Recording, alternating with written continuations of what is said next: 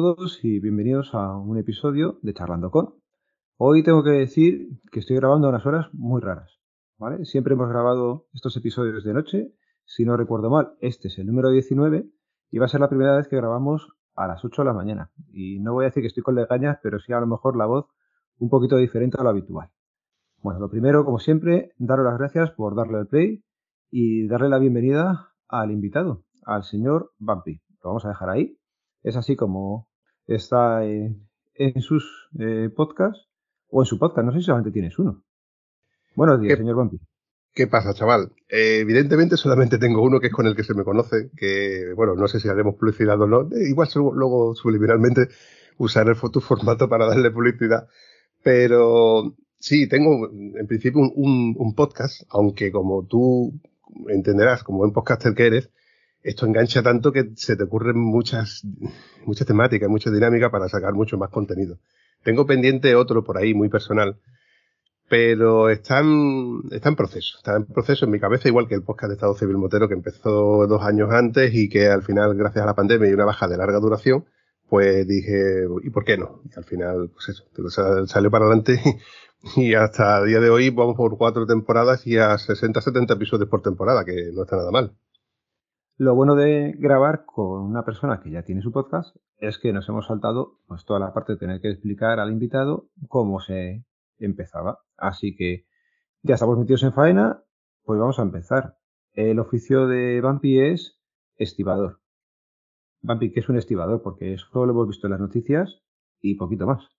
Buah, te lo podría contar de muchísimas maneras, pero siempre sería la versión del estibador en primera persona. Y evidentemente esta es una versión egoísta de, de, de, de mi delito, ¿no? Porque hay quien, que me mira como una persona que trabaja, hay quien como un trabajo normal y corriente, hay quien me ve como un, un monopolio, hay quien nos ve como, ¿cómo era? Una mafia, también se nos, se nos ha criticado como una mafia. Evidentemente cada uno puede catalogarnos a nosotros como, no, como piensen. Lo que sí que es cierto es que los medios de comunicación, y esto no deberíamos de olvidarlo, manipulan la información para que nosotros entendamos qué es lo que, bueno, que, para que nosotros entendamos cómo quieren ellos que vean esta, información. Ayer, ayer precisamente, viendo las noticias con mis padres, en mi casa no se ven las noticias y precisamente por este tema.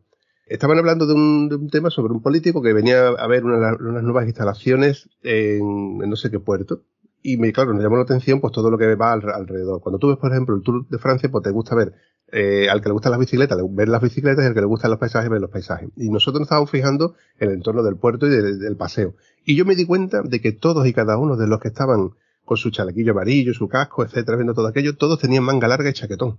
Y le comenté a mi padre, digo, papá, ¿te das cuenta de que todos llevan chaquetón y estamos en verano a cuarenta y pico grados? Y dice, sí, digo, papá, ¿qué te des cuenta que esa información está manipulada y están usando imágenes antiguas de una información manipulada. Esto viene con esto, ya te das cuenta, Alberto, de que yo me, voy por los cerros de Úbeda, así que me tienes que traer al, lado bueno de tu, podcast. Pero con esto lo que vengo a referirme es que toda, toda información que veáis vosotros en la televisión, entended que está manipulada. Para que vosotros entendáis, pues, que el político tal es mejor, o el político tal es peor, o que el estibador tal es bueno, o el del tal es malo. Yo vengo, precisamente yo, mm, y no somos todos, venimos de una estirpe de, de trabajadores. Mi padre era estibador, mi suegro era estibador, mi cuñado es estibador, mi abuelo era estibador, mi bisabuelo era estibador, pero mi hijo no va a ser estibador. ¿Por qué? Porque somos una, un, gremio, una profesión con, en vías de extinción y que tiene fecha de caducidad. Me preguntarás, ¿y eso cómo, cómo puede ser? estoy hablando de que hace, aproximadamente 50 años los estibadores eran trabajadores del Estado. Nosotros trabajábamos para el Estado. Éramos lo más parecido a un funcionario, pero con EPIs, equipos de protección individual. ¿Qué pasó? Que mm, éramos trabajadores del Estado que trabajaban para la carga y descarga de los barcos. Ahí es donde entra la, palabra estibador. La estiva se concibe, eh, se concibe como la estivar, colocar, por ejemplo, una estantería, o colocar es estivar. Nosotros hace, hace 50 años, que eso no lo he conocido yo. Muy bueno, muy, poco se conoce todavía lo, que es ese, tipo de, trabajo de mano. Por el estibador lo que era, era cogías sacos de 50 kilos de cemento, se los echabas al hombre y lo sacabas por una pasarela muy estrechita y hacia, el barco y vuelta. o contenedores de, cilíndricos de, de, alquitrán de 50 kilos, te los cargabas al hombro o entre dos lo levantabas para que lo cogiera un tercero y lo sacabas a hombro. O se usaba el gancho para mover los sacos que se cargaban en una grúa que a veces tenía movimiento solamente de derecha a izquierda. Era un trabajo muy duro, era un trabajo que evidentemente nadie quería, porque cuando alguien trabajaba ahí decía, bueno, me pongo a estudiar como sea, por ganar aquí, aquí no gano nada y trabajo 12 horas, porque era un trabajo muy duro, era un trabajo precario. Cuando se moderniza toda la infraestructura y se llegan a los convenios y se llegan a derechos laborales, o sea, se trabajan con horarios, con descanso, la maquinaria va llegando, y donde antes trabajaba una máquina que levantaba, por poner un ejemplo, 3.000 toneladas, pues llega una máquina que levanta 5.000 toneladas. Eh, dices tú, hostia, esto raro, donde antes un barco entraba y se pegaba una semana, pues ahora se va en el día. Esas son cosas que antes, antiguamente eran impensables, pero lo, lo mires por donde lo mires, es beneficio para todo el mundo, sobre todo para las empresas. Todo el mundo conoce que los estibadores mueven contenedores. En el puerto de Huelva no se han movido muchos contenedores hasta hace muy poco que ha llegado una empresa que está, bueno, la verdad que ha apostado muy fuerte y la verdad que estamos trabajando muy bien con una maquinaria un poquito precaria. Digo un poquito porque todo es de segunda mano. Pero lo cierto es que, por ejemplo, eh, un estibador cobra un euro por mover un contenedor, ya sea en carga o en descarga. Aunque lo tengamos que mover tres o cuatro veces, porque a lo mejor no está colocado en ese sitio, porque no está bien colocado, hay que meterlo y lo hemos metido al revés, porque toda la carga, toda la estiva de la carga tiene que ir perfectamente coordinada en su sitio, dependiendo del peso, etcétera. Entonces es un, movimiento que está sincronizado y que son muchos componentes para que todo vaya bien. ¿Qué sucede? Eh, esto lo digo yo con conocimiento de causa porque tengo a una conocida que quiso mover maquinaria en un contenedor desde, eh, desde Huelva, cuando todavía en el puerto de Huelva no existían los contenedores, decía hace ya más de 20 años, hasta Marruecos. Entonces tenía que pasar por Algeciras. Y la consignataria de buques, que no es la dueña del buque, le cobraba por mover ese contenedor desde Algeciras hasta Marruecos entre 1.800 y 2.000 euros. Ojo, tengo un buen amigo al que, al que tengo muy, muy, muy, muy, muy buen aprecio, que él está dando la vuelta al mundo en moto, y me estuvo preguntando cómo podía gestionar el, llevar su moto hasta Australia.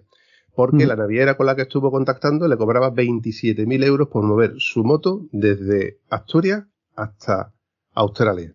Claro, el movimiento de contenedores en diferentes barcos, diferentes navieras, pues hace que encarece ese producto. Sin embargo, el estimador cobra un euro por ese contenedor. Partiendo de esa base, cuanto más contenedores mueva, más dinero gana.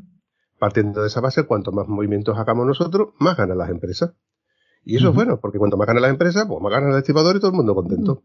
El problema es cuando el estibador cobra demasiado dinero y no tengo por qué cobrar tanto dinero cuando hay gente que le hace el mismo trabajo o más o menos igual, por menos. ¿Qué pasó?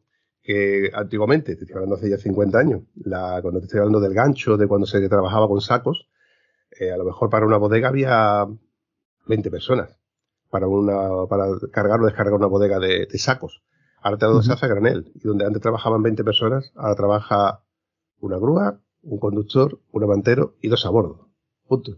La maquinaria ha hecho que movamos mucha más cantidad por menos o menos personas al sobrar gente, se van jubilando las personas, no vamos ingresando y los que los puestos que se van quedando vacíos los vamos cubriendo los medios mecánicos como polivalentes. Con lo cual, hacemos más trabajo por el mismo dinero.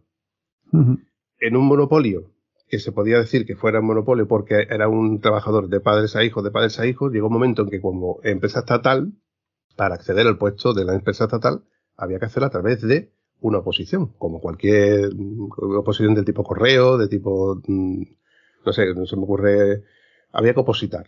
De hecho, había que presentar en el BOE el, concurso para, para, opositar, a los puestos de trabajo.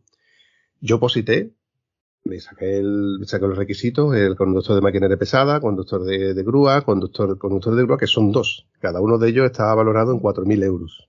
Estamos hablando de hecho, muchos de nosotros los han sacado fuera y otros han tenido que estudiarlos dentro, estando trabajando, perdiendo dinero porque no estaban cualificados para coger ese tipo de grúas, porque estamos hablando de que una grúa de esta, el valor de una grúa de esta puede estar entre 500 y 600 millones de pesetas, de las antiguas pesetas.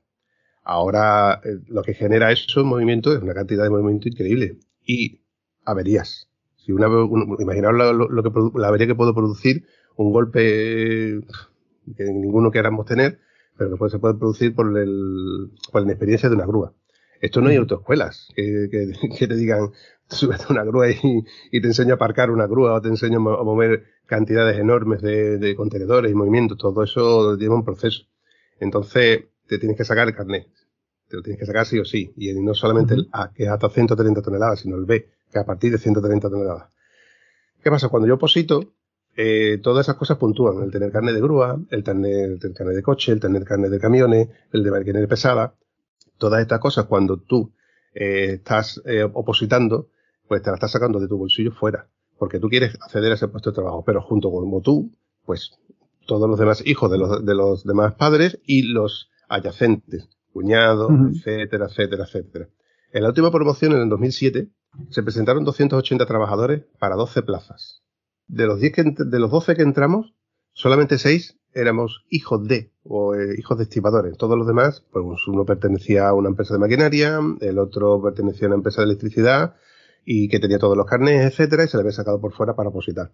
O sea que al fin y al cabo, la posibilidad de, entrar en esta plaza era de cualquiera. Hmm. ¿Qué pasó? Nosotros pasamos a ser también, tenemos un, en ese, en ese momento éramos un 49% estibadores eh, del puerto, por ejemplo, de puertos del Estado, del gobierno, y un 51% de las empresas, porque nosotros le trabajamos a las empresas, no le trabajamos al puerto. eh, vamos a empezar del principio. El barco que vosotros vais entrando y saliendo con contenedores pertenece a una naviera. La naviera para descargar en el puerto necesita a una, eh, una consignataria de buque que es la que se encarga de gestionar la entrada y salida del barco con sus remolcadores, con sus servicios de limpieza, de basura, etcétera. Todo eso incluyendo los, estibadores. Entonces, la empresa consignataria es la que nos contrata a nosotros, nos subcontrata, porque ya somos una subcontrata, para hacer las labores de carga y descarga. Esa es la, labor del estibador. Y esta empresa es la que nos, cede o nos proporciona pues, la infraestructura como son las herramientas de pico y pala, de garretillas elevadoras, mm, grúas, eh, toda la, la maquinaria de infraestructura, desde un tornillo hasta, bueno, exceptuando por ejemplo los EPI, que eso sí no nos dan nuestra propia empresa, pues todo lo demás no nos no, tiene que adjudicar la, la, empresa consignataria. Y cuando nosotros terminamos, esa propia empresa es la que se encarga de luego de recoger por las herramientas y excedentes que, que, se han surgido. Por ejemplo, en, bobinas, si salen flejes, se, porque se han ido rompiendo, porque, porque se van estivando, se van para que no se muevan dentro del barco, pues la empresa es la que se encarga de, de, de sacarlos. Y nosotros hacemos solamente las labores de carga y descarga. Antiguamente incluso hacíamos la, entrega y recepción de la mercancía, pero son cosas que, claro, eh, como van pasando los convenios, van pasando los acuerdos, pues se van haciendo acuerdos donde siempre vamos perdiendo un poquito para intentar ganar algo. Lo cierto es que hemos perdido mucho. Antiguamente teníamos la entrega y recepción, que no era, bueno, al parecer no era legal o no tenían por qué hacerlas con nosotros, pero en el puerto de Huelva se ha hecho hasta el último momento. Entonces, la entrega y recepción significa que, por ejemplo, cuando descarga un barco de carbón, el carbón que luego se va a levantar a, los camiones, decimos levantar, es cargar, que cargamos los camiones para que luego vayan a sus diferentes destinos, lo hacíamos nosotros, incluso después de que se haya ido el barco, ya eso no lo hacemos nosotros. Son puestos de trabajo que se están yendo, y perdiendo. Por eso digo que desde el principio eh, nuestro, nuestro gremio tiende a desaparecer, va a desaparecer. La cosa es que no me queda claro, si has pasado una oposición, entonces estás trabajando para el Estado, entiendo, pero estás trabajando, o sea, estás trabajando para el Estado porque estás en un puerto de, de los que son del Estado, pero trabajas para una empresa privada que es la que te provee todas las cosas y la que te paga el sueldo también. Te explico.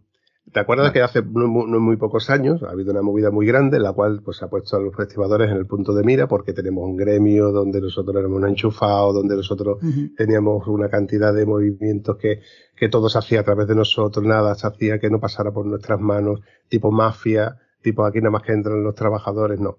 Ojo, yo solamente hablo de mi puerto y de mi sector. Eh, Algeciras, por ejemplo, es un puerto que es famoso por el contrabando, porque es un puerto por donde entran y salen muchos contenedores de contrabando. Ojo, Ahí estamos hablando de que solamente en estibadores creo que hay unos 600 estibadores y 400 mm. trabajadores eventuales que trabajan diariamente para la carga y descarga de esos trabajadores, que conforme se vayan jubilando pues desaparecerán igual que nosotros.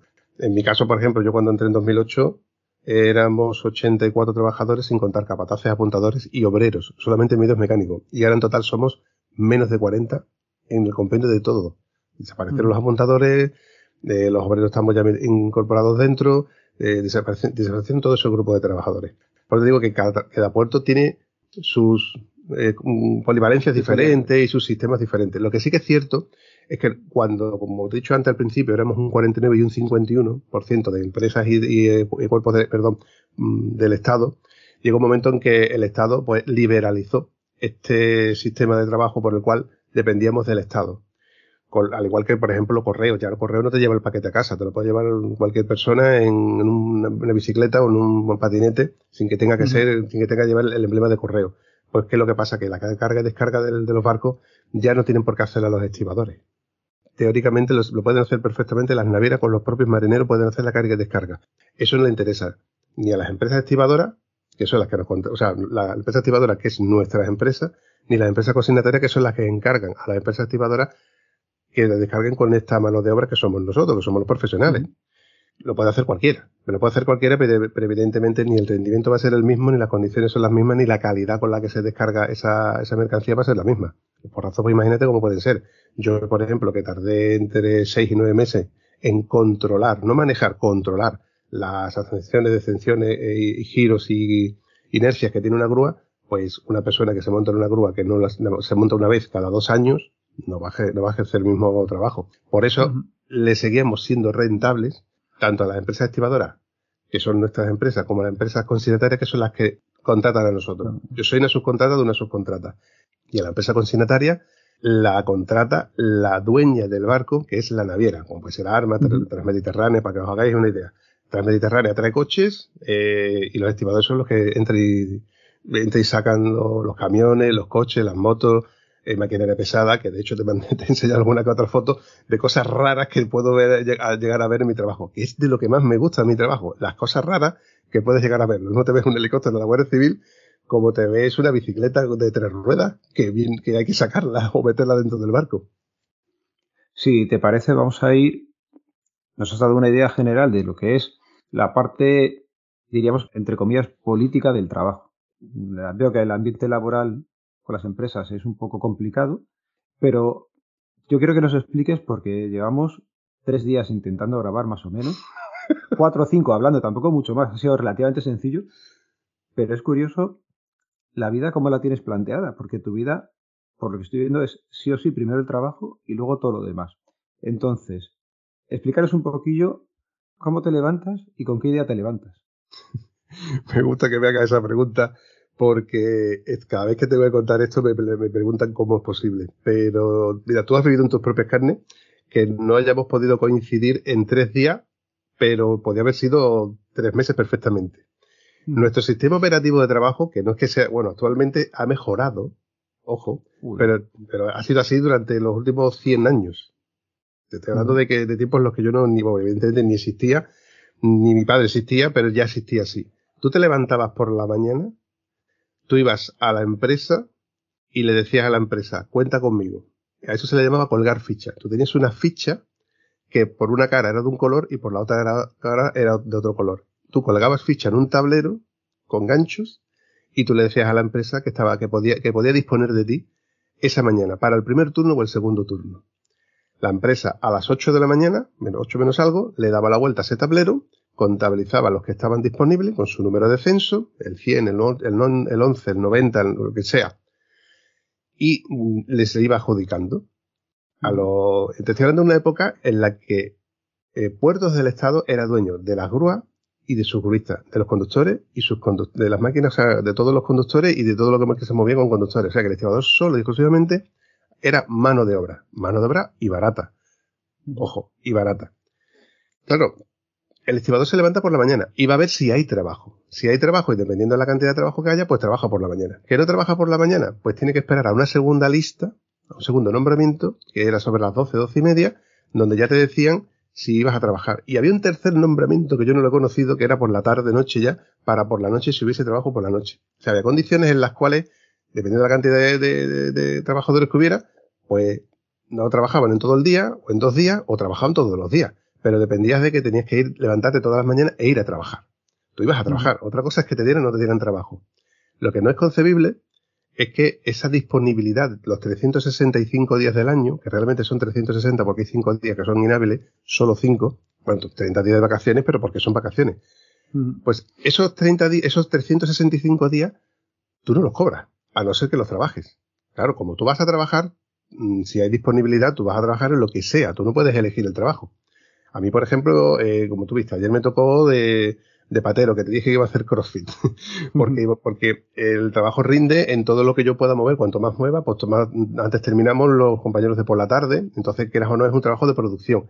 Y un trabajo donde tú, cuando antes termine, antes te vas, tú te quieres ir antes, ¿verdad? Esa es la ventaja que tenemos en nuestro trabajo de momento, porque es otra cosa que se quiere perder, y que también tienen las empresas. Cuanto antes se vaya un barco, todo el mundo gana, porque un barco, depende de las dimensiones, depende de qué puerto, puede llegar a costar entre 6, 8 y 10 mil euros por día atracado. Eso no le interesa a las empresas, ni le interesa a la naviera, ni le interesa al barco, le interesa irse. Entonces todo el mundo quiere que todo el mundo corra para que todo el mundo ganemos dinero y se mueven muchos contenedores y los ferries llegan a su puerto y lleguen los plátanos de Canarias a España, etcétera, etcétera. ¿Qué es lo que sucede? Te levantas por la mañana, te dicen, ¿vas a trabajar? Bueno, pues perfecto, voy a trabajar. Y a mediodía tienes la opción de doble. Digo la opción porque, claro, nosotros tenemos turnos de 6 horas. 0830, 1430, 1430, 2030, 2030, 14, eh, 0230, 0230, 0830. Pero como nosotros tenemos un contrato de disponibilidad, nosotros no podemos dejar de dar el servicio al puerto. Entonces, estamos obligados a decirle a la empresa que estamos, que estoy disponible. Pero no tengo días de, asuntos propios. Yo si, por ejemplo, tengo que ir al dentista, puedo ir al dentista por la mañana o puedo ir al dentista por la tarde. Pero tengo que decirle a la empresa que pueda disponer de mí por la tarde o por la noche. Con lo cual tú sacrificas ir al dentista por la mañana para que luego, te toque un turno o dos o tres de noche. Y ya te digo a ti que las noches a mí particularmente me destrozan, mm, bueno, me destrozan todo. Si encima es un viernes por la noche, ya te destroza todo el fin de semana, porque te llevas todo el fin de semana mosqueado. Entonces intentamos de, o evitamos de ir, por ejemplo, al dentista o de ir al Mercadona o de ir a cualquier cosa de esta por la tarde. Si hay trabajo por la mañana, intentamos ir por la mañana. Y si podemos doblar, doblamos de consecutivo para luego tener otras 12 horas de descanso para luego rendir. Pero en esa circunstancia nunca se da. Te puedes pegar 5 o 6 días de tarde, 5 o 6 días de noche, trabajando mañana y madrugada, tarde y mañana al día siguiente, y es, muy, es, es, inconcebible. Lo bueno y lo malo. Yo siempre digo que todo ocurre de una manera que tú puedas verlo buena o lo puedas ver mala. Ventajas y desventajas que tiene esto. Esto no tiene realmente muy, tiene muy pocas ventajas. La desventaja que tiene primordialmente es que tienes que levantar por la mañana. Y sí o sí, a las siete y media de la mañana ya estás desayunado delante de un ordenador. Ojo, hoy se puede hacer delante de un ordenador o delante del móvil. Te estoy hablando que hace 50 años tenías que ir presencialmente a tu puesto de trabajo y ya desayunado comprobar si no trabajabas. Digo, comprobar si no trabajabas porque tú pensabas que ibas a trabajar o no. De hecho, ayer mismo tú y yo comprobaste de que yo pensaba que no iba a trabajar y al final trabajé. Porque eso, como os lo dicen, te lo tienes una aplicación, tienes que entrar a una página web y vas a ver el cuadrante o te lo ponen en, verde, te dicen, Vampi, que te vengas hoy que sí, o Vampi a media mañana, o Vampi hoy no. Te lo explico. Ojalá fuera una aplicación que sería incluso más sencillo, pero mm, para que veas tú que incluso las empresas no, no, terminan de, de, avanzar lo que deberían de avanzar. Avanzan solo, justo lo necesario para que ellos puedan seguir eh, haciendo los cálculos y demás.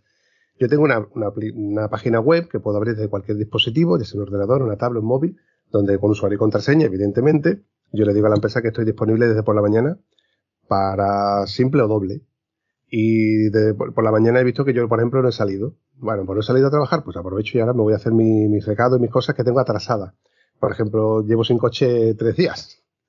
Llevo sin ITV mes y medio. Mm, porque evidentemente yo no puedo, no puedo llevarla. Se le puedo dar el coche a mi hermano o cualquier otro para que lleve el coche, pero bueno, lo ideal es que lo poder llevar yo, pero para eso tiene que ser un sábado, que coincida la cita, pero bueno, ya esto es otra, otra cosa. ¿Qué sucede? Yo esta mañana he visto que no tengo que trabajar. Tengo que esperar otra lista que hay las doce y media una, que a la una me confirma si tengo trabajo por la tarde, por la noche o de madrugada. Con lo cual no me puedo mover, entre comillas, de mi zona de confort, porque si tengo que trabajar, pues tengo que estar disponible. Eso, eso implica que yo sobre las doce y media el almuerzo lo tengo que tener encima de la mesa, porque si a la una me dicen que tengo que trabajar y tengo que desplazarme desde mi casa, mi, puesto de trabajo, a lo media hora o una hora, pues entonces yo tengo que estar ya almorzado. Y a lo mejor resulta que no he trabajado, con lo cual ya me he ahorrado el almuerzo. Y, como digo, cosas buenas y cosas malas que tiene este sistema de nombramiento o este sistema de trabajo, que pues si no quieres liquidar con tu mujer por la tarde, es perfecto. Si un sábado no quieres ir a la boda de tu cuñado, es perfecto. Si no quieres ir a, la comunión del coñazo del, del vecino, también es perfecto, porque cuando te, te, pregunte, oye, que tengo una boda, tengo un bautizo, no sé, tío, es que el trabajo, tengo que estar pendiente del trabajo. Si tengo que trabajar, pues no puedo ir. No cuentes conmigo. Eso tiene la parte esa buena, pero la mala también es la misma. La de no puedes ir al cumpleaños del hijo, no puedes hacerte cargo de recogerle del colegio o llevarle porque no sabes realmente hasta el mismo momento si trabajas o no. ¿Eso cómo se concilia? se concilia al fin, al, fin y al cabo integrándolo en tu sistema. Tengo un compañero que lo, que lo, dice, lo explica muy bien. Dice, nosotros tenemos una forma de vida. Nuestra forma de vida es el trabajo y todo va después del trabajo. Lo primero y lo primordial es el trabajo porque es lo que prioriza todo lo demás. En un trabajo donde se gana, donde se gana más cuanto más trabajas y se, gana más donde más rindes, pues evidentemente si te toca un, sitio, un tajo que te toca que ganas dinero, te quedas a doblar precisamente para ganar más dinero, para que luego, si te toca a lo mejor dos días un trabajo flojo, pues puedas aprovechar las circunstancias en las que no te interese quedarte para doble y, y sigas haciendo otra cosa. Claro, eso conlleva a que tu nevera no está mm, perfectamente mm, aprovisionada de todos los víveres que tú necesitas. Cuando vas a comprar, no compras una caja de helado, compras tres. Porque a lo mm. mejor te, vas a pegar un mes sin poder ir a comprar esa caja de helado porque no te coincida por horarios. Pues si te vas de 8 de la mañana a 8 y media, 9 de la tarde, y cuando llegas aquí a tu domicilio son las 9 y media, 10 de la noche, no te da tiempo de hacer compras. En, en, mi caso, por ejemplo, ¿no? luego existe siempre la, la opción de que le digas a alguien, oye, cómprame o tráeme esto de camino que tú vas a hacer la compra. Existen muchas opciones, pero físicamente no es posible. Claro, eso implica mm, que, por ejemplo, mira, llevo tres meses para organizar una barbacoa con dos amigos míos de, la infancia. Porque no, no, no coincidimos, no, no, no, es viable.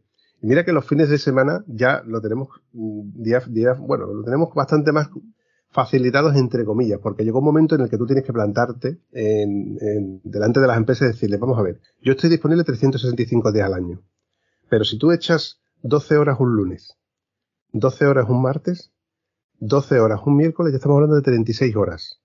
Y que yo sepa, que yo entienda, en muchos de los trabajos, más de 40 horas semanales no vas a echar. Con lo cual, ya un jueves te has pasado de horas.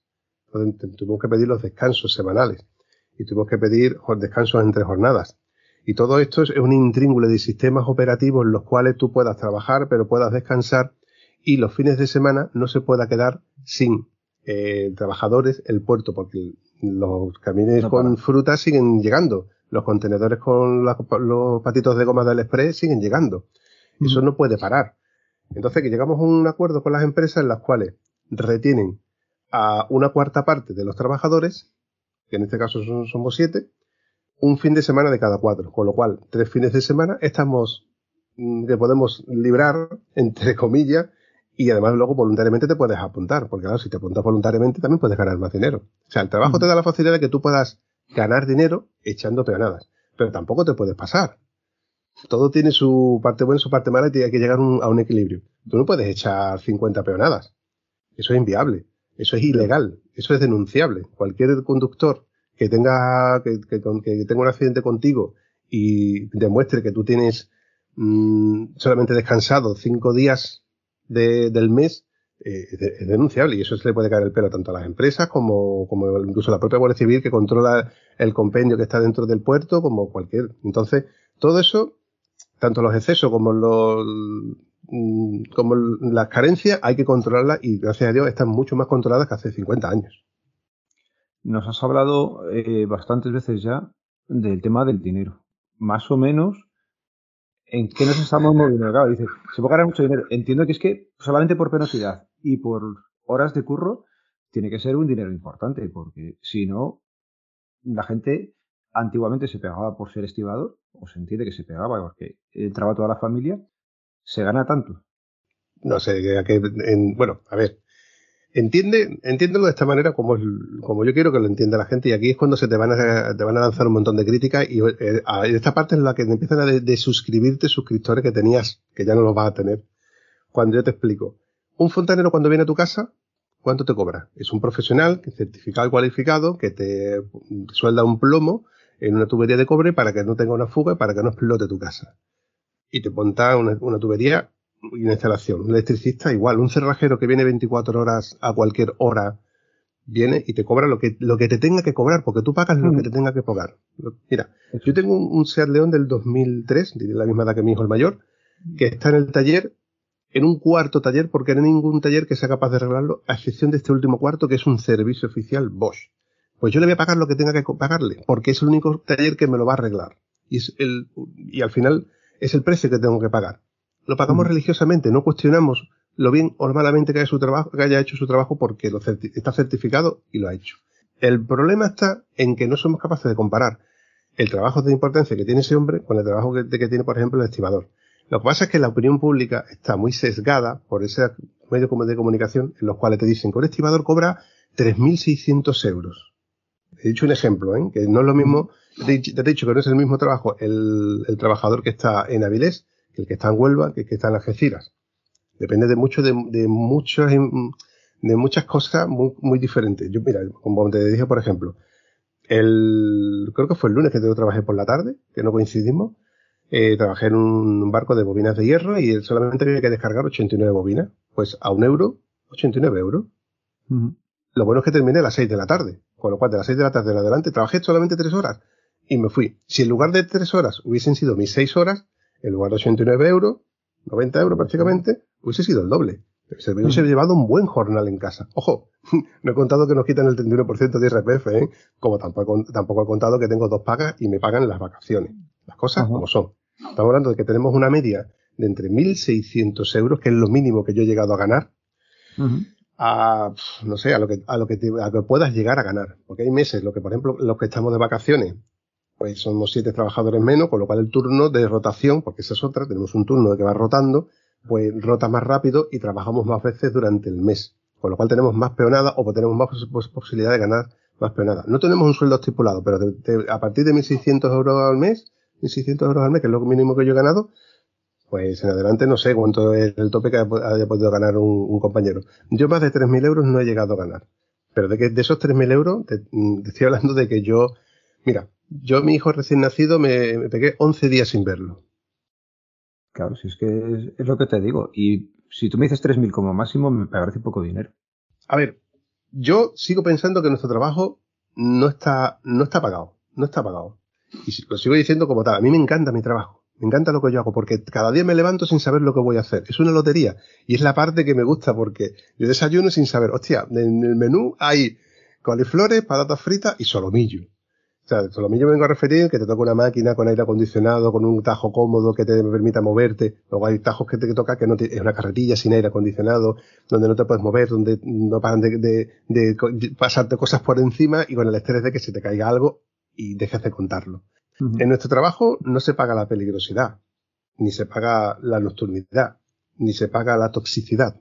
Nosotros desde que pisamos el puerto hasta que salimos del puerto estamos constantemente tragando productos nocivos el CO2 de las combustiones, el, dentro del barco no hay apenas ventilación, aunque sí que la hay para evacuar el CO2 porque hay mucha maquinaria, pero hay un alto porcentaje de estibadores que se van jubilando que fallecen al cabo del tiempo. Muchos de ellos por cáncer, otros por afecciones pulmonares. Eso no se cuenta, eso no se ve. entre, ese, entre ese porcentaje, y esta parte que te voy a contar yo un poco personal, y no se sabe ni siquiera en el podcast de Estado Civil Motero, yo en 2018 eh, contraje, contraje no, descubrieron un tumor en el colon. Ese tumor en el colon luego pasó a ser maligno y me tuvieron que dar quimio. Esos dos años que yo estuve de baja, que de hecho a los 545 días la empresa por ley te da de baja como trabajador. Ya eres, a ti te paga la seguridad social y eres pensionista hasta que te valoran en, en tribunal médico, que se me van las palabras. Ya en el tribunal médico deciden que puedo volver a mi puesto de trabajo y vuelvo a mi puesto de trabajo porque mi empresa mm, me consideraba como un buen trabajador, pero mi empresa no estaba obligada a darme mi puesto de trabajo. Aún así, volví a mi puesto de trabajo y volví a, trabajar. Empecé de cero, ¿eh? Porque yo de baja no cobraba esos 1.600 euros. Con lo cual todo mi, mi sistema operativo y mi, y mi, por ejemplo, esa tarifa ancha de, de internet que yo tenía, todas esas cosas fueron, tuve que ir recortándolas. A lo que vengo a referirme es que no se cuenta que tú caes de, tú caes malo o, caes de baja o te rompes una pierna o compañeros que han perdido la vida en otros puertos o compañeros que, no, han, vuelto a poder trabajar más porque han, han, perdido una pierna, han perdido un brazo en muchos puertos, que esa parte tampoco se cuenta. Tenemos un trabajo que es muy peculiar. Yo durante esos dos, dos años me descubren que tengo otro tumor en el, en el pecho, en, en un pulmón. Me hago pruebas y descubren que tengo otro segundo en el pulmón. Dos años después me han vuelto a encontrar otros dos más en el pulmón, con lo cual estoy en vías de un, de un, de un, de un par de operaciones pendientes que, bueno, pues dictaminen que yo siga viviendo o siga, o deje de vivir, o siga trabajando o deje de trabajar. Nunca se sabe. Pero que esas cosas no se cuentan en el puerto. No se cuentan ni la contamos nosotros, porque es la parte egoísta en la que no, no queremos contar que eso está ahí. Y con eso convivimos todos los días. Hace muy pocos años forzamos a las empresas a lo que en los reconocimientos médicos, cosa que hace 50 años no existía, se nos hiciesen análisis de sangre, porque un compañero de nosotros, con su cuenta y riesgo y con su dinero, fue un médico y le hizo que le pidió que hiciera una analítica exhaustiva y encontró que tenía arsénico en, la, en sangre. Eso es veneno. Uh -huh a partir de ahí nos las hicimos todo y resulta que un gran número de nosotros tenemos arsénico en, en, sangre. Son cosas que estamos recibiendo y que no vemos porque como estamos ganando dinero y todo el mundo está ganando dinero, miramos nada más que el dinero y cuando llegan esos 30 días de vacaciones o esos 15 días de vacaciones podamos irnos a un sitio fuera y lejos de nuestro entorno que nos ha hecho ganar dinero porque es una... Eh, bueno, es feo, el puerto realmente es feo. Pero a mí me gusta, tío.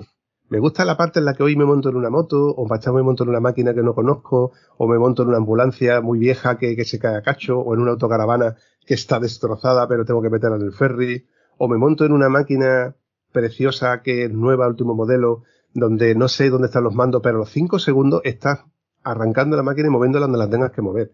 Porque nosotros uh -huh. trabajamos con diferentes maquinarias, carretillas, palas, barredoras, eh, retroexcavadoras, grandes, chicas, de todo, de todo tipo. Somos profesionales por eso. Te parece, vamos a, a, intentar explicar, porque ya digo, yo son tres días los que he hablado contigo y cada día me mandabas una foto de una cosa diferente.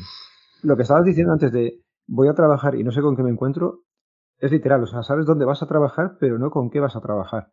Cosas raras que hayas tenido que mover, que te acuerdes, eh, y luego te quiero preguntar el tema de los contenedores, porque todo el mundo pensamos que las cosas se mueven en contenedores, y yo he visto fotos tuyas que me has mandado, que las cosas no van en contenedores, van a granel.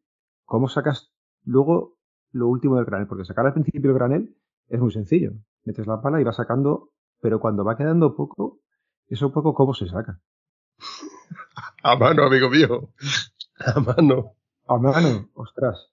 Mira, una, un, la bodega de un barco, hay bodegas muy grandes y bodegas muy pequeñas, dependiendo del calado del puerto, pues puede ser así el tamaño de, una bodega y del interés que tenga a lo mejor ese, eh, esa mercancía que se descarga de, a ese puerto, etcétera. Pero imaginaros un barco de, carbón. ¿eh? Es negro, es un material sucio que suelta polvo. Normalmente no, porque suele venir mojado para que precisamente no se pierda esa cantidad de polvo, que ese polvo vale mucho dinero, ojo. Bueno, pues imaginas una plazoleta de un barrio cualquiera muy grande, con sus jardines y demás, muy grande. Pues eso es una bodega, solo que hacia arriba. Hacia esas ocho plantas que veis hacia arriba, pues eso, todo eso dentro es una bodega. Que puede tener, pues no sé, 30.000, 40.000, 50.000 toneladas de, del material que sea. En este caso he puesto carbón por, un ejemplo. No estoy exagerando, ¿eh? que dependiendo, dependiendo de en qué puerto pueden ser los barcos más grandes o más pequeños. De hecho, si miráis en Google o en YouTube graneleros, los graneleros más grandes del mundo, veréis que hay auténticas barbaridades que no las voy a volver a ver yo, nada más que en, YouTube, porque en el puerto de vuelo, por ejemplo, no van a entrar. Imaginaos entonces que para la descarga se hace con la, grúa más grande que exista dentro del puerto y dentro de sus posibilidades y lo va descargando a tierra. Bueno, a tierra, tierra, es una montaña gigantesca. Llega un momento en que la grúa no puede alcanzar a entrar en más sitios de esas cuatro esquinas y del centro de esa bodega. Entonces meten una máquina, nosotros decimos máquina de goma. La máquina de goma es una, pala excavadora normal y corriente, solo que cada vez son más grandes porque mueven más mercancía, porque la grúa también es más grande, porque necesita mover mucha mercancía. Y lo que hace es arrinconar en un mismo rincón la mayor cantidad de material para que la grúa siempre salga con su, con su capacidad, la almeja, nosotros lo llamamos la almeja porque la almeja llena. Sale con la llena y la va soltando. Llega un momento en que la, la grúa, la pala cargadora tampoco llega a coger más mercancía porque lo que está abajo y los rincones son más difíciles. Ahí es cuando entra la mano de obra de, los, de la otra mano de estibadores o los trabajadores que van bajando, van limpiando todas las escalas, todos los accesos, todos los cuadernos, porque las bodegas no son planas. Las bodegas suelen tener ciertas estructuras para que no se deformen con las opciones del mar y del, del, movimiento de las olas y demás. Y todas esas esquinas hay que limpiarlas a mano. Se limpian a mano, bueno, evidentemente con mascarillas, protecciones, EPIs, etcétera. Pero todo eso es cuando más se ralentiza toda la, la, toda la descarga. Y cuando ya se ha limpiado y se ha barrido, se ha paleado y se ha sudado mucho, precisamente para terminar, porque cuando antes termine, antes te vas, recuérdalo. Si te dicen mm. a ti eso, si tú te tienes que limpiar tu casa o tienes que hacer las camas y cuando te dicen, cuando terminas de hacer las camas, te vas, ¿tú qué haces? a correr. Todo, rápido y, y para adelante, claro. Mira, recuerdo cuando yo entré, cuando nosotros entras de novato y hablas siempre de, de los viejos que son los que se van yendo, ¿no? Los que se van jubilando. Mm, había un pique de los nuevos con los viejos, de entramos los dos en la misma bodega, el primero que termine paga la cerveza o paga el desayuno, paga el café, no sé qué, y nos picábamos con los de la bodega de al lado para terminar antes, para luego asomarnos a la siguiente bodega y saludarlos para decirle, eh, que me voy, eh, mañana paga tú el café. Era un pique sano que había con, con los viejos los viejos que muchos de, hecho, de ellos te digo que, que se, se, jubilan felizmente y tienen, disfrutan de su jubilación y te los ves por la calle y te encuentran batallitas y otros, mm, por desgracia, pues te enteras que han fallecido en, bueno, sin pena ni gloria, porque ya no se acuerdan de ellos, porque seguimos siendo números. También es por donde lo miren, somos el trabajador, somos el último eslabón. Somos números que, que ni van ni vienen. No, no tenemos gratificación por haber, habernos jubilado con, con, la edad que nos jubilamos y con nuestras penas y nuestras glorias. Mucho con cadencia y con, la historia. Pero yo quiero poner la parte egoísta que yo cuento de mi persona. La bodega cuando termina, se termina todo de barrer, luego limpias la cubierta por si ha habido algún derrame y hasta el siguiente barco o la siguiente bodega. Porque también puede pasar que sacan dos bodegas en una. Evidentemente lleva su gratificación pero cuando tú has terminado de pegarte un palizón en una bodega que os he dicho que es casi como un campo de fútbol, porque tiene sus cuadernas, tiene su serreta, tiene sus macetas, tiene su entrepuente, tiene sus escalas que pueden ser de caracol, pueden ser verticales, y son muchas escalas. Son ocho plantas, para que os hagáis una idea, con una escalera vertical, con dos pequeños descansos, y hasta abajo, pues todo eso se van quedando restos de carbono, de la mercancía que sea, dentro.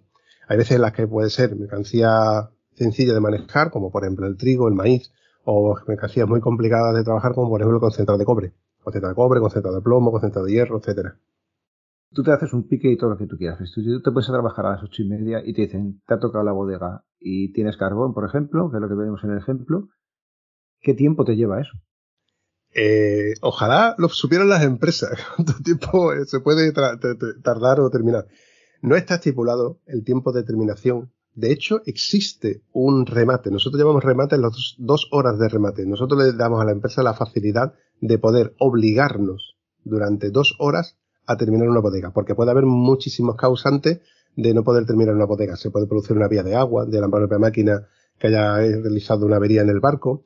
Se puede dar el, caso de que la máquina que, se, que estaba a bordo se estropee o se le rompa alguna pieza y hay que sacarla, volverla a meter todo eso ralentiza la, maniobra. Se puede dar el caso de que la propia grúa se ha averiado y no pueda salir del barco, con lo cual esa bodega se quede inutilizada durante el tiempo de... Todo eso son, cosas que escapan de nuestro propio control, pero que ralentizan el barco. Entonces, cuando tú crees que un barco tiene aproximadamente una terminación de 4 o 6 horas, pues resulta que se va a 8 horas o a 10. Que es una cosa que sale una vez al año. Pero las dos horas de remate es algo con lo que cuentan muchas empresas. A lo que me vengo a referir es que hay empresas que saben que tú en seis horas una bodega de trigo o de cereal, que es muy fácil de manejar, pues lo vas a terminar seguro. Entonces, pues te la dejan una bodega muy alta. Evidentemente, mientras que tú estás limpiando la bodega, la cura no está parada. Está en la bodega siguiente sacando material para la siguiente jornada o la jornada del día siguiente. Todo es una maquinaria que está perfectamente organizada y orquestada para que nada pare, para que todo produzca y para que todo el mundo gane y desde el conocimiento, o sea, desde el desconocimiento. Si, por ejemplo, es trigo, no es más fácil meter algo que lo aspire y te lo saque para afuera y que tú lo vayas metiendo. ¿Qué se me ocurre? Que no creo que sea así, porque si no ya lo habréis inventado, pero no se puede, ¿no? No existen aspiradoras que sean capaces de aspirar una bodega de 50.000 toneladas. 50.000 toneladas, Alberto. Son muchas toneladas. Sí existe una máquina que sea capaz de descargarte 50.000 toneladas por aspiración. Pero al final, esa máquina que es un tubo, que no existe en el puerto de Huelva al menos, pero sí, la podéis ver en YouTube, llega a todo el contorno de la bodega, pero no las cuatro esquinas, porque las bodegas dentro tienen un arrastre, que es lo que llamamos nosotros, que son los recovecos donde no llega. Esa, esa terminación se tiene que hacer a mano, porque eso hay que cepillarlo, palearlo y rastrillarlo a mano para hasta un punto donde pueda cogerlo la grúa o en este caso esa aspiradora. El problema de esa aspiradora que tú también estás hablando es que esa aspiradora no necesita nada más que un operario. Punto. Es como un gruista. Punto. Lo que pasa es que donde nosotros a lo mejor trabajamos tres, cuatro días, con sus noches, ¿eh? estamos hablando de cuatro turnos por día. Tardamos tres, cuatro días en descargar un barco de, no sé, 30.000 toneladas, pues aspiradora termina, tardaría más de una semana en hacerlo. Evidentemente es mucho más rápido. Mira, no hace, no hace muchos años descargamos un barco, no descargamos, no, se descargó un barco de carbón que era autodescargable. Y tú me preguntarás, ¿cómo se hace eso? Pues ese barco tenía un sistema interior con una maquinaria, con un sinfín que iba desde proa a popa, te iba empujando todo el carbón sin parar hasta la popa, desde la popa con un movimiento de cinta, lo iba trasladando con una cinta móvil que te la trasladaba hasta fuera del barco y te hacía una montaña espectacularmente alta. Y el barco no necesitó a nadie para descargar el barco. Terminó el barco y se fue. ¿Cuánto tiempo? No, te, se pegó bastante tiempo, aunque sí que es, verdad que ese barco no paraba. Ese barco no mm. tuvo que ir a mear, no tuvo que ir a desayunar, no tuvo que cambiar de relevo. Trabajó sus 24 horas, los dos días o tres días que, que estuvo y cuando terminó se fue. No necesitó limpieza ni nada. Para nosotros no, es interesante. También hay que, hay que entender cuánto cuesta una maquinaria y esa infraestructura fabricarla y mantenerla para que funcione y siga produciendo esa cantidad de, movimientos. Pues tiene que ser caro porque si solamente habéis visto uno así. Sí, sí, sí, sí, sí, sí es así. Hay puertos, es que eh, las cosas que me encantan de mi, de, mi, de mi puesto de trabajo es que todos los días ves cosas diferentes. Yo, hasta que nosotros no hemos tenido ferry hasta hace 5 o 10 años. 15 creo que ha sido aproximadamente. Nosotros no éramos un puerto de carga y descarga de ferry, entonces hasta entonces no he visto yo la cantidad de movimientos, caravanas, autocaravanas, deportivos, motos. Bueno, también he visto Citroën Picasso cargado con sillas y mesa y burtos y dices tú, si eso es ilegal conducir con, con en los asientos de atrás, mudanzas completas en coches he visto yo. Mira, cosas raras que he visto yo. Yo he visto un Seat Panda con una vaca, encima de la vaca un tablero como si fuera un somier y encima del somier una mudanza. Y cuando ha llegado al puerto, toda esa mudanza, porque claro, es ilegal conducir con esa cantidad de, burtos en lo alto, tipo, yo qué sé, tipo, no sé, cosas que viviríais en Vietnam o en, yo qué sé, en la, India, cosas muy raras. Pero claro, cuando, en el momento que sale del, del, ferry, pues ya hay otro coche, otra furgoneta que le está esperando, desactivan todo eso, lo vuelven a meter en su, en su maletero y ya se van. Pero claro, el ferry, por ejemplo, te cobra por lo que ocupa ese vehículo. Entonces, dentro de ese vehículo y lo que es el control hacia arriba, pues puedes más o menos hasta que llega al techo, pues todo lo que puedas, todo lo que te permita meter. La, inteligencia humana es, muy hábil para, para, este tipo de cosas. Por eso digo que veo cosas muy raras y gracias a, por ejemplo, la incorporación de los ferries en el puerto, pues se ven cosas que nos encantan, ¿no?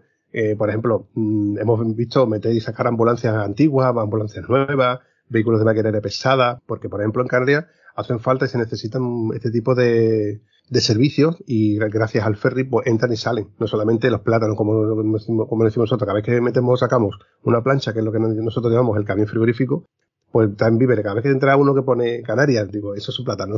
Digo, antes que no tiene que salir plátano de Canarias. Pero no, no, ahí llevamos café, llevamos víveres, llevamos etcétera. Y por ejemplo, creo que sé, la, medicamentos, alcohol, tiritas, todas esas cosas entran y salen por el puerto. Aparte de lo que he comentado, los ferries. Luego los contenedores, tú ves contenedores que son cerrados, que no sabes lo que están dentro, solamente la consignataria es la que se encarga de saber el valor y el peso de lo que lleva cada contenedor, pero hay contenedores que están abiertos, que es lo que vemos que nosotros que llevan el cemento, los ladrillos, luego esos mismos contenedores vuelven con la chatarra de los coches que se han destruido allí en su propia chatarrería. Es una maquinaria que no para y que gracias a, bueno, gracias a toda la maniobra que, que lleva la activa y la desactiva, pues podemos ver esas cosas. Yo digo, he visto cosas graciosas, simpáticas.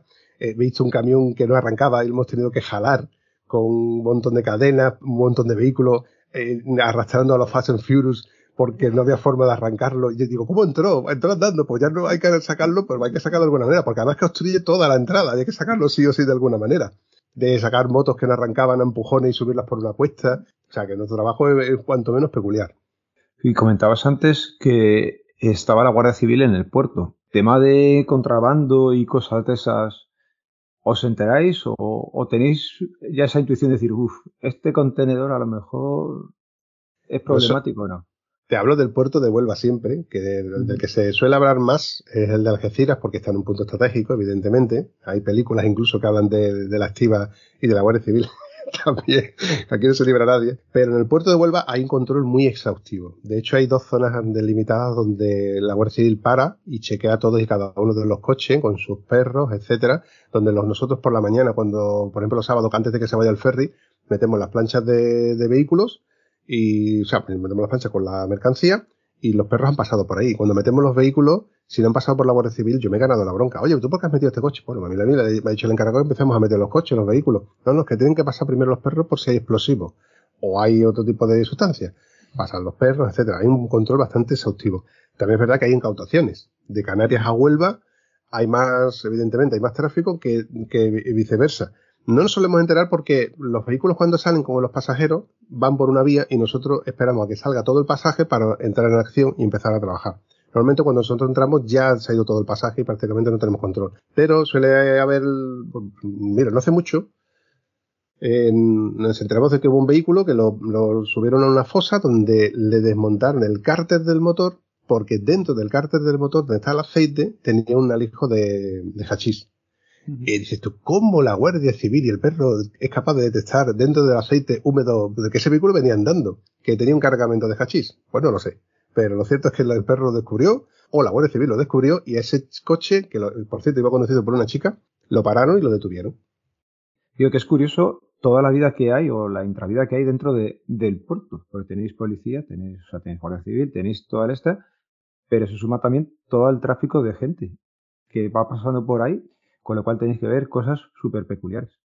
Ostras, como hemos dicho al principio del episodio, si este episodio se hubiese grabado dentro de cinco días sería totalmente diferente. Yo cada día me encuentro con cosas mm, peculiares. No digo que sean extravagantes, no, pero son, sí que son peculiares. Lo mismo te encuentras a un chico cargado de, de, de, alforja en una bicicleta, como te ves a, salir a un señor mayor con una bicicleta de tres ruedas delante de un Porsche o te ves a un señor en silla de ruedas que cuando sale por su silla de ruedas, que no puede subir por la rampa porque le tienen que ayudar a un marinero, uno de nosotros a lo mejor, cuando llegas, va buscando a alguien, ve que no es nadie y se, ve que se monta en un Porsche. son cosas que te llaman la atención.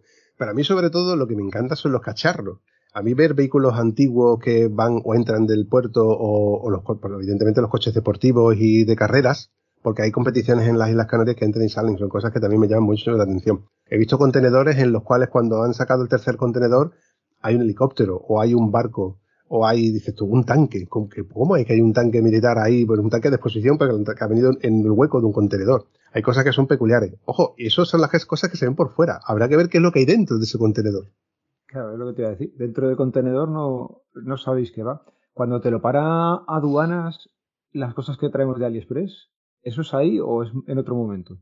Ah, eso es otro momento, seguro. Seguro, seguro, seguro. Aduanas lo que se encarga, al menos lo que yo veo, que tampoco es que estoy metido en esto, e igual alguien que esté en aduana me corregirá, pero aduanas lo que se encarga es de comprobar la documentación y aleatoriamente, porque no te va a abrir todo y cada uno de los contenedores. Estamos hablando de que un barco normal y corriente puede tener 250 contenedores perfectamente entre hay que descarga ve si el contenedor está lleno, está vacío y qué, y qué mercancía tiene. Y el que considera lo mejor sospechoso o que no cuadra con los kilos que lleve o por la razón que sea, lo para, lo abre y comprueba lo que lleva dentro. Pero lo comprueban ellos, nosotros no.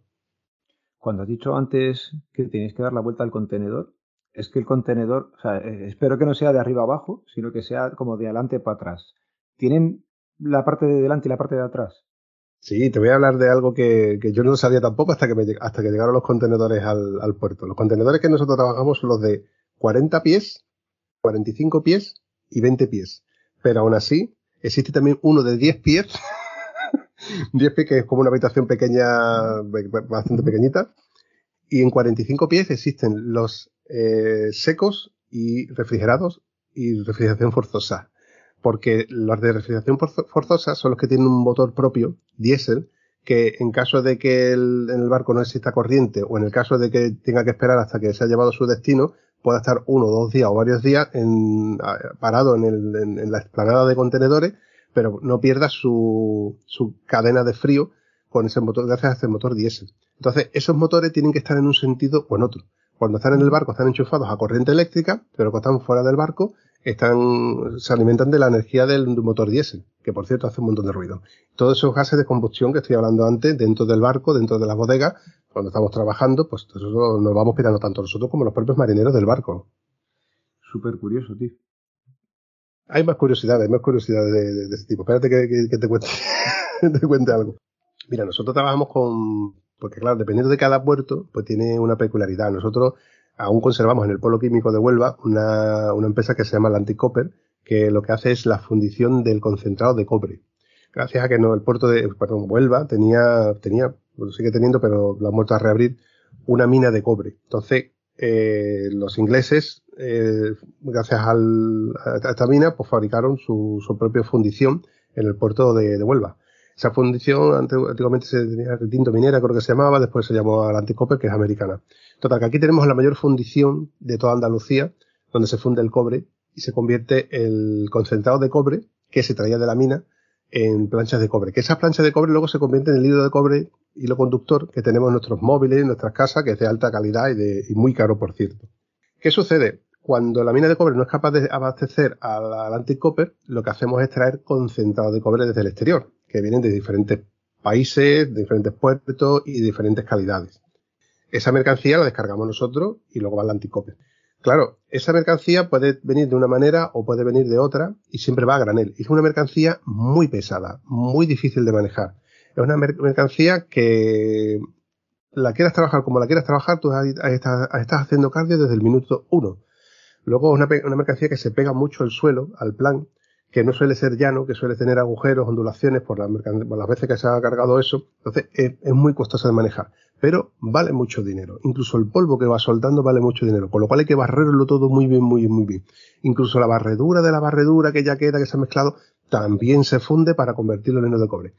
Y cuando se convierte primero en ánodo anódico y luego pasado un proceso se convierte en el cátodo, el cátodo catódico, que es el que más dinero vale, cada cuadradito que puede ser de la mitad de un escritorio de los que tenemos en casa, puede valer entre 6 y 8 mil euros cada paquete. Por eso es, por eso, por cada movimiento de esos paquetes, nosotros cobramos 90 céntimos. Para que te hagas una idea. Pero claro, cuanto más 90 céntimos movamos, pues más dinero ganamos. Porque con una carretilla nosotros estamos estivando y colocando perfectamente bien como si fuese un puzzle tipo Tetris, dependiendo de las formas del barco, porque los barcos no son todos rectos. La proa hace, una, hace un pico, la popa también hace otro pico, los, los, los tanques de lastre ocupan sitio.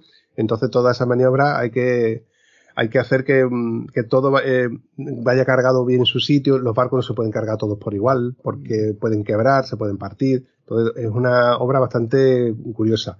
Cada carretilla tiene un mando diferente, tiene una peculiaridad, frena mejor, frena peor. Y todo esto sin olvidar que toda esa mercancía está pasando por encima de nuestras cabezas. Que cuando tú la ves venir, pues te echas a un lado. Pero cuando no te acuerdas de qué está pasando por encima de tu cabeza, pues pasas por debajo, dices, no me, acuerdo, no me doy ni cuenta de que ha pasado por encima mía 30 toneladas, por poner un ejemplo. Oye, cuando nos has explicado ya varias veces que cobras en función de contenedor que muevas o de plancha que muevas ahora, si tú mueves más que el compañero, ¿te van contando cada plancha a ti o es un cálculo y se divide entre los que estáis? Y eso genera el decir, oye, este está moviendo menos planchas. Bueno, se, eh, existe el, este es el que menos plancha mueve, lo vamos a cambiar de sitio. es que dependiendo de la, es que depende de muchos factores. Por eso digo que no, no está estipulado nunca lo que vamos a ganar ni diario, ni mensual, ni, y luego está lo, que la probabilidad de que haya una avería o que se pueda producir una avería. Mm. La composición de un barco, por ejemplo, la carga de cátodos, como te he dicho, es una composición de manos de un capataz, un gruista, dos conductores, un amantero. El amantero es el que gestiona la parte que la grúa no ve, porque la grúa no está encima del barco, está en un lateral del barco, entonces no, hay zonas donde no ve y para eso está el amantero. Y luego estamos todos los obreros que estamos haciendo la carga y descarga del barco. Entonces todos cobramos lo que ganemos entre todos. Como es un grupo, pues mm, evidentemente al que se le da, por ejemplo, mejor la grúa, pues, oye, ¿por qué no te cambias con el gruista para que tú que te da mejor? Y al final, pues, eh, todos somos polivalentes, ¿eh? O todos podemos coger carretillas, palas, retro, la pala de mano, el cepillo, la, barra para subir, bajar patas de la grúa, todos somos polivalentes, pero evidentemente a alguien se le va a dar mejor dibujar que escribir, y habrá gente que se le da mejor escribir que dibujar. ¿Les explicas a, a los oyentes el crossfit que hiciste el otro día? Que me hizo gracia cómo, cómo, cómo era, cómo es eso. Claro, es que te explico. Es que cada vez que tengo que explicarle esta, algo de, mi trabajo, que hoy lo estoy explicando mm, distendidamente y porque me estás dando libertad para explicarlo como me dé a mí la gana o como mejor me pueda explicar en qué consiste mi trabajo. Yo, mira, tengo una pareja, la cual ella hace CrossFit, que trabaja en una oficina de ocho horas al día, delante de un ordenador, sale y entra, entonces ella no entiende ni va a entender nunca que yo en mi trabajo hago, su CrossFit, pero multiplicado por horas. Y encima me pagan, ojo, ¿eh? que hay que entender que también me pagan, pero que me obligan a hacerlo. Hay días en los que a lo mejor estás moviendo unas cadenas, que esas cadenas van a levantar 45 toneladas por dos. En cada punto levanta 45 toneladas. 45 toneladas, para que nos hagamos una idea, son 45 SEAT Ibiza. Uno encima del otro y levantan unas cadenas. Imagínate cómo son de pesadas esas cadenas. Por eso tenemos que moverlas, tenemos que arrastrarlas, tenemos que gestionarlas y engancharlas o desengancharlas. Y ese movimiento es un movimiento de CrossFit. Porque tú, cuanto más movimientos hagas, más ganas. Y llega un momento que al cabo de seis horas dices tú que le den por culo a la cadena, que le den por saco a todo, que estoy reventado. En el caso de, por ejemplo, que yo te enseñé la fotografía que te dije y voy a hacer CrossFit, es porque hay una barra eh, que hace una especie de L, una especie de Z así algo raro, que es la que se encarga de subir y bajar las patas de esos camiones que vemos, bueno, a lo mejor que están aparcados, que solamente vemos la plataforma o la bañera, que vemos muchas veces en las carreteras. A mí, para que los oyentes se den cuenta de lo que es, a mí me recordó mucho a la barra de los toldos de, los bares. Sí. Más o menos, y con eso es con lo que tenías que, hacer lo que nos explicas ahora. Claro, en, en este caso, mira, por ejemplo, en el ferry no ganamos conforme trabajamos. Nosotros tenemos un sueldo estipulado del ferry va a mover tantos, tantos movimientos. Entonces tú, mm, cuando llegues tus seis horas, te vas. Pero ¿qué sucede? Cuando tú te vas, llega un relevo que es el que va a terminar tu jornada. Entonces, cuanto menos trabajo le dejes a ellos, pues evidentemente son compañeros tuyos, pues es un favor que tú le vas a hacer y luego, en el caso del doble, te puede coincidir ese doble y es esfuerzo que tú has generado para luego gratificarlo con la que vas a terminar antes. Entonces, cuando nosotros levantamos y bajamos patas, de, esas plataformas para que luego lo enganchen los Mafi. Mafi es una cabeza tractora que es la que se encarga de, meter y sacar esas planchas que hemos dicho antes, que son los remolques que van cargados de frutos, etcétera, o como mismo pueden ser vigas, que pueden ser, yo que sé, materiales de construcción. Mira, ¿veis los feriantes cuando van con esos remolques cargados de, de las ferias que van montadas y desmontadas? Pues eso es, una plancha de esa es eso. Entonces nosotros nos encargamos de subir y bajar las patas. Cuanto más rápido lo subamos y lo bajemos y le quitemos el freno, le pongamos la manguera de aire la manguera de servicio para que suban y bajen por las puestas, pues más movimientos se hacen en esas seis horas de, de, maniobra. Entonces, quieras o no, pues no es que te den un premio, pero te gratifica saber de que tu compañero que se va a ir esta tarde, pues se va a ir antes y va a poder disfrutar, como podía ser yo otro día cualquiera. Eh, entonces, hay compañerismo. Lo hay. no puedo delegar que lo hay, pero hay veces en los que lo hay más y hay veces en los que lo hay menos. Lo cierto es que a la hora de la verdad solemos estar muy unidos, pero también es verdad que como, como si fuéramos un patio de vecinos, pues nos llevamos mejores con uno y mejores con otros. Somos muy criticones. Reconozco que somos muy criticones los unos con los otros. A la hora de la verdad, luego llega a fin de año y vamos a tomar una cerveza, nos lo tomamos todos juntos, nos reímos de aquella anécdota que hicimos en un lado y nos hacemos en otro. Pero luego los 364 días del año nos pinchamos, ¿eh? nos pinchamos mucho. Y en los vestuarios ya ni te cuento. Cuando terminas la jornada, como mucho te tomas una cerveza, pero con el horario que tenéis es imposible que hagas vida con la gente del trabajo fuera del trabajo, ¿no? Es muy poco probable que hagamos vida social o o tomarnos una cerveza o incluso que coincidamos en un desayuno con todos los compañeros. Como te he dicho antes, es un turno de rotación donde, por ejemplo, si yo hoy no he trabajado por la mañana, que hemos coincidido, por fin, para poder grabar, me quedo en puertas de trabajar por la tarde. Tengo compañeros que han trabajado por la mañana y otros que se han quedado para trabajar por la tarde. Con lo cual, los de por la tarde van a trabajar antes que los de, que doblar los de por la mañana. Entonces, es muy difícil que coincidamos. Sí que es verdad que con los que están por delante mía y con los que están por detrás mía, coincidimos casi siempre en los mismos barcos. Si somos muchos o si solamente es un operario el que necesitan, pues, pues yo solo. Entonces, para desayunar o para tomarnos una cerveza es algo más sencillo que podamos quedar. Pero de tomarnos una cerveza, de hacer una barbacoa con todos juntos, es inviable. Inviable. Oye, pues, Bampi, yo creo que lo vamos a ir dejando por aquí. La charla ha sido bastante larga, creo. No sé cuánto hemos estado, eh, llevamos un rato. Tengo que decir que creo que voy a inaugurar una sección nueva, o por lo menos este episodio va a tener sección nueva. No os vayáis todavía, porque luego vais a escuchar las tomas falsas. ha sido, no voy a decir que ha sido, eh, ha sido, ha sido de lo, de lo más complicados de grabar. Papi me está viendo y os lo voy a explicar, aunque luego a lo mejor por tomas falsas os enteréis de más. Pero es que merece la pena para que luego digan que esto, esto es por amor al arte. Estoy grabando en la habitación de los pequeños, bueno, de Héctor, y ve. El portátil está encima de una mesa de Ikea baja. El micrófono está encima de otro mueble de Ikea de 40 centímetros y estoy grabando en el suelo. Y llevamos un ratillo largo y es que me duele la espalda. Horror. O sea, has visto que me, me he ido moviendo por todos los lados, pero te juro que ya no puedo más. Mira, he de decir que al principio cuando me dijiste que ibas a grabar en el suelo, te, imaginaba con la posición de Gandhi, con las dos piernas así entrelazadas, pero es que lleva un rato que no te puedes mover. O sea que el control del, horario de este episodio ha sido gestionado por el dolor de espalda tuyo. Tal cual. Y no lo ves, pero es que estoy con las piernas encogidas porque es que no tengo dónde sacarlas. Las echaba para un lado, las echaba para otro, me apoyaba encima del brazo y está, está siendo curioso. Eso sí, la aerotermia está puesta, con lo cual el suelo está fresquito y por ese lado voy bien, pero ya digo que la espalda ya me está matando. Esto en invierno no lo hubieras hecho. Eh, no, en invierno no, porque hubiera estado caliente esto y, y, ya hubiera sido. Bueno, a lo mejor sí, nunca se sabe, pero bueno. Oye, lo que lo de siempre.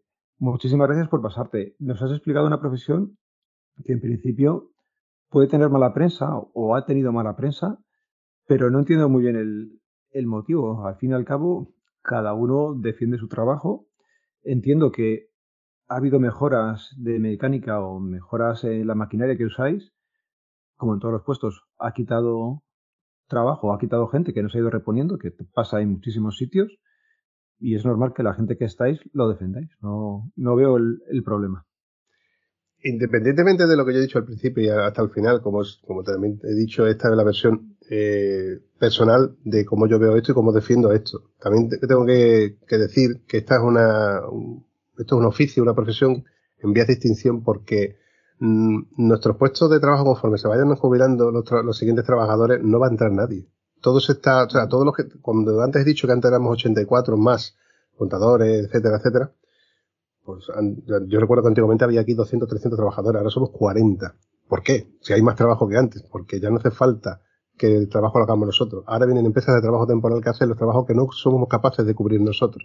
Y llegará un momento cuando se jubilen todos los que estamos, pues lo hagan empresas de trabajo temporal con chavales con mediana cualificación y ganando menos de la mitad de lo que estamos ganando nosotros. Al final lo que, lo que hemos conseguido es precarizar, no sé qué decir la palabra exactamente, hemos convertido un trabajo profesional y un arte de trabajar con este trabajo en algo que lo puede hacer cualquiera, de cualquier manera, y da igual cómo, cómo salga. Ahí el único problema que le veo es que no ser profesional implica mayor riesgo para ellos mismos. Sí, así es, amigo mío. Pero bueno, eso ya tiempo futuro. Despídeme. Bueno, pues lo dicho, nuevamente, Bambi, gracias por pasarte por aquí.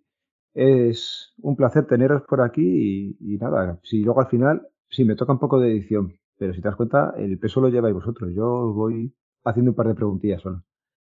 Yo tengo que decir, Alberto, que para mí ha sido un placer que me hayas dado la oportunidad de, dar a conocer este, este gremio en, tu, en tu programa. La verdad es que yo estoy seguro que nadie se le hubiera ocurrido. Esto ha sido un aquí te pillo, aquí te mato. ¿Por qué no? Pues yo trabajo con maquinaria y lo mejor es interesante. Al fin y al cabo, me gusta crear contenido. Al igual que a ti, creo que esto es una buena opción para darle, para dar a entender cuál es la postura de un estibador en el puerto de Huelva solamente. Y, tío, por mi parte, ha sido un placer pasar por, por tus lares, la verdad, a, pesar de lo incómodo que te hayas sentido físicamente. Y nada, tío, un placer. Bueno, pues muchas gracias por llegar hasta aquí, chicos, y un saludo y nos vemos. Aquí es donde digo yo, aquí ya he recortado, ya todo lo que digamos a partir de ahora puedes usar usado en tu contra las tomas falsas, etcétera, etcétera. Ahora cuando te puedes poner de pie. Oh, chaval, madre mía es que ya no sé. ¿Sabes lo que pasa? Que encima tampoco me puedo mover mucho porque me alejo del micrófono y entiendo que luego se va a oír peor. Entonces, claro, que ya está relativamente. Joder, las rodillas. ¿Sabes lo que le pasa a ese micrófono? Que le pasa lo mismo que le pasa a todos, que cuando te alejas se escucha más el eco, se nota más el eco. Pero a no ser que seas Emilcar, saludos Emilio, que eras un sebarita de que es como suenan los matices de la voz y que no te acerques mucho al micrófono porque los golpes, las pes y las ches suenan demasiado. A la hora de la verdad, que esto es algo que es irrefutable, que yo le digo a todo y cada uno de los contertulios que pasan por el podcast de Estado Civil Motero, lo tengo ya ensayado, la gente se queda con el contenido, no con la calidad del audio, evidentemente me vamos a dar una calidad buena, ¿no? pero no se quedan ni con la calidad del audio, ni que tú se escucha un golpecito, no, no, no, se quedan con el contenido. Ostras, te has vuelto, te has vuelto a congelar conmigo. Me he vuelto a congelar, me cago en Sí, y estoy seguro al 90% que yo no soy, porque no soy el no, no solo soy, yo que se congela. Soy yo, ¿sabes lo que pasa? Que tengo a los niños, bueno, he publicado, el de Papá Friki no sé si lo has escuchado alguna vez, pero te la voy resumiendo. Eh, ahí yo grabo cosas de tecnología y de vez en cuando en verano, pues me grabo algún episodio con los niños. ¿Qué pasa? Que los niños son muy majos y me han ocupado el salón, que es donde grabo normalmente, y están de acampada debajo de la mesa del salón, los judíos, haciendo su, su acampada de verano ahí dentro. Total, que no puedo, no puedo, grabar allí. Les tengo cerrado el salón, tengo tres puertas entre medias y aquí el wifi llega como llega. Entonces, tengo aquí un cable de red. A ver, si no lo cambiamos. estás a tiempo. Espera, como estamos todavía a tiempo. Eh, una, una, vez que yo ya sé que no tengo que trabajar, estamos a tiempo. Vale. A ver, un segundito, que si le hago esto de aquí y quito del ordenador del niño el cable. Aquí se lo tiene ese ordenador. Aquí, guay puta. A ver, a lo mejor se corta ahora porque cambie de la wifi a datos y ahí ya no se tiene que cortar nada. El micrófono, aquí lo único que voy a grabar sentado en el suelo.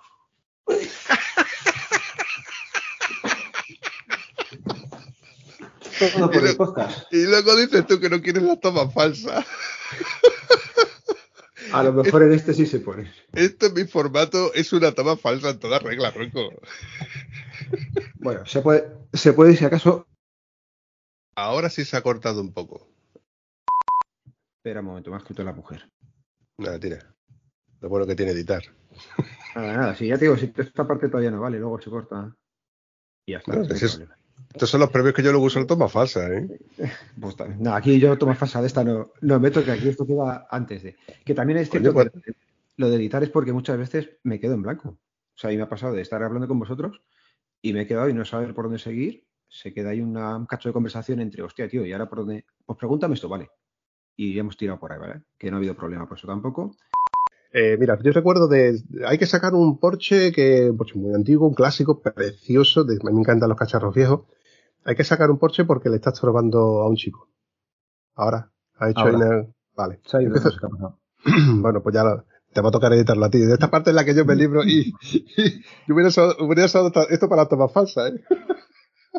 Va, va, a haber que hacer tomas falsas porque, madre mía, de las más caóticas todas.